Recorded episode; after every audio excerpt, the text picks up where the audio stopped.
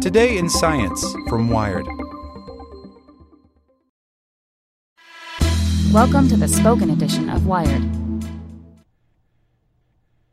Powered by the Salvation Army, your donation helps fight for good throughout your local community. To give through Alexa, donate by saying, Alexa, make a donation to the Salvation Army or go to salvationarmyusa.org to make a gift. Three Smart Things About Animal Inspired Robotics by Pia Ceres. 1. When turkeys strut, their leg muscles work as shock absorbers to boost energy efficiency. That GAM action inspired a prosthetic exoskeleton for humans. The lightweight contraption is outfitted with a spring and clutch that take the impact off the user's calf muscle. In experiments, a person wearing the braces while walking expended 10% less energy. 2. Though it has a brain, the lamprey, an eel like beast, doesn't need it to wiggle about the deep.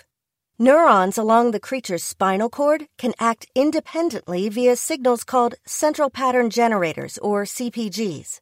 A slithering machine inspired by the lamprey, the Amphibot, has 10 body modules, each with its own onboard computer that mimics a CPG.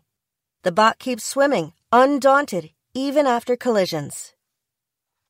3.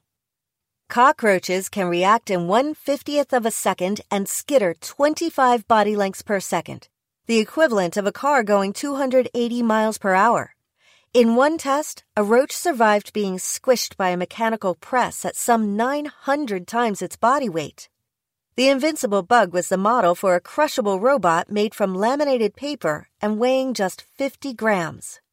The device can squeeze into crevices half its height suggesting potential in search and rescue missions.